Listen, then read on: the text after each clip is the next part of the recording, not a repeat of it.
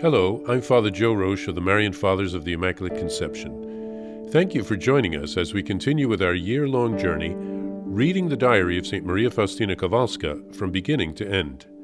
Today, we take up from where we left off, beginning with diary entry number 121. There is a series of graces which God pours into the soul after these trials by fire.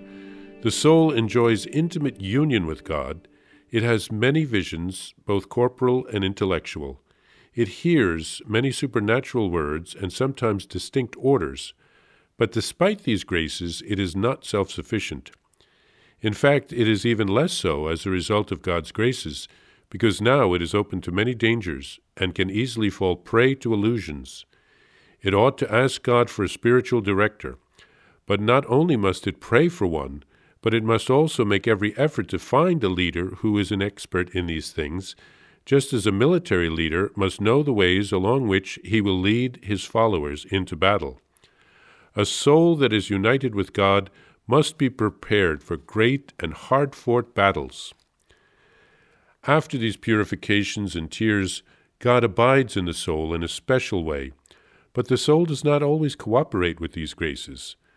Not that the soul itself is not willing to work, but it encounters so many interior and exterior difficulties that it really takes a miracle to sustain the soul on these summits. In this, it absolutely needs a director.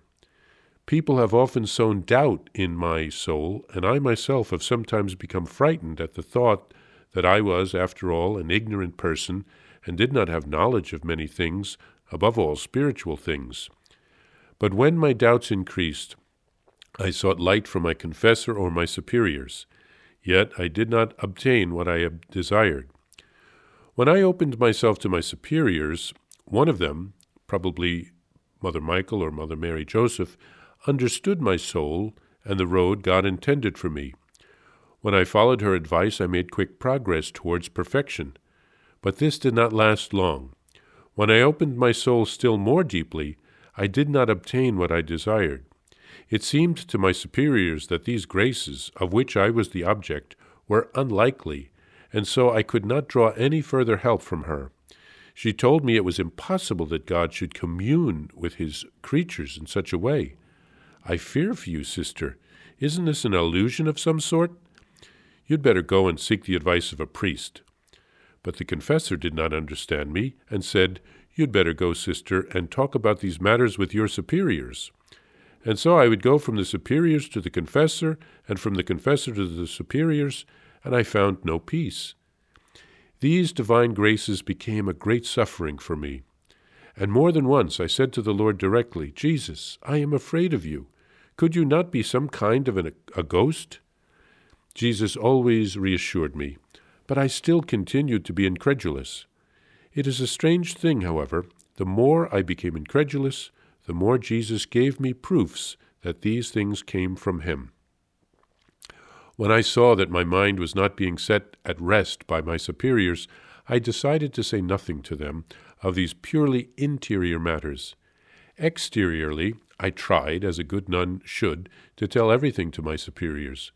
But as for the needs of my soul, I spoke about these only in the confessional. For many very good reasons, I learned that a woman is not called to discern such mysteries. I laid myself open to much unnecessary suffering. For quite a long time I was regarded as one possessed by the evil spirit, and I was looked upon with pity, and the superior took certain precautionary actions in my respect. It reached my ears that the sisters also regarded me as such, and the, the sky grew dark around me. I began to shun these divine graces, but it was beyond my power to do so. Suddenly I would be enveloped in such recollection that, against my will, I was immersed in God, and the Lord kept me completely dependent upon Himself. In the initial moments, my soul is always a little frightened, but later it is filled with a strange peace and strength. Once again, here, St. Faustina gives us a glimpse into her soul. She shows how she grew through her purifications, but she also shows how she had many ongoing struggles. After she received special graces from God, the evil one can try to duplicate such graces to trick her. Remember the ten plagues that came to Egypt. The magicians of Pharaoh were able to duplicate what God had done. Where did they get their power from? Certainly not from God. Again, St. Faustina struggled because she wasn't able to get clear direction either from her confessors or her superiors. No one knew what to say to her. Being a mystic is no picnic. One thing I'd like to clarify from what St. Faustina says here, she, she speaks about opening herself up to her superiors only on the external. We, we call it the external forum and the internal forum. The internal forum has to do with your conscience and that's something that should be discussed with confessors and spiritual directors.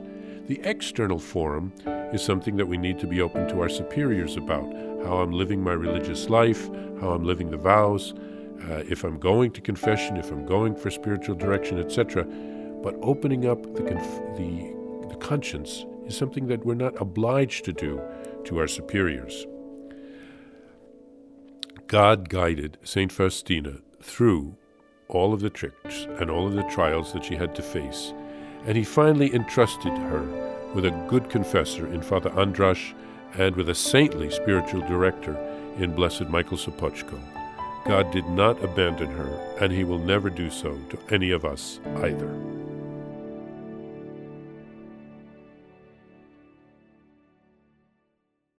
Please follow or subscribe to this podcast to receive the latest episodes and updates.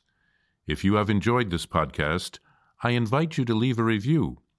Reviews greatly improve our podcast ranking and will help other people throughout the world find St. Faustina's diary in a year. Remember, Jesus promised St. Faustina in diary number 1075 souls who spread the honor of divine mercy are protected by God like an infant by a gentle mother. Please help us spread the message of divine mercy. Thank you, and God bless you. Visit shopmercy.org to order your copy of Divine Mercy in My Soul, the diary of St. Maria Faustina Kowalska. It's available in print in English, Spanish, and Polish, and in English as an e-book. Available now on shopmercy.org. Are you enjoying this podcast? I invite you to listen to more shows brought to you by the Marian Fathers of the Immaculate Conception. Join us daily for enriching spiritual content, which will help you on your journey with Jesus Christ. Simply visit DivineMercyPlus.org for a complete list of our shows. That's Divine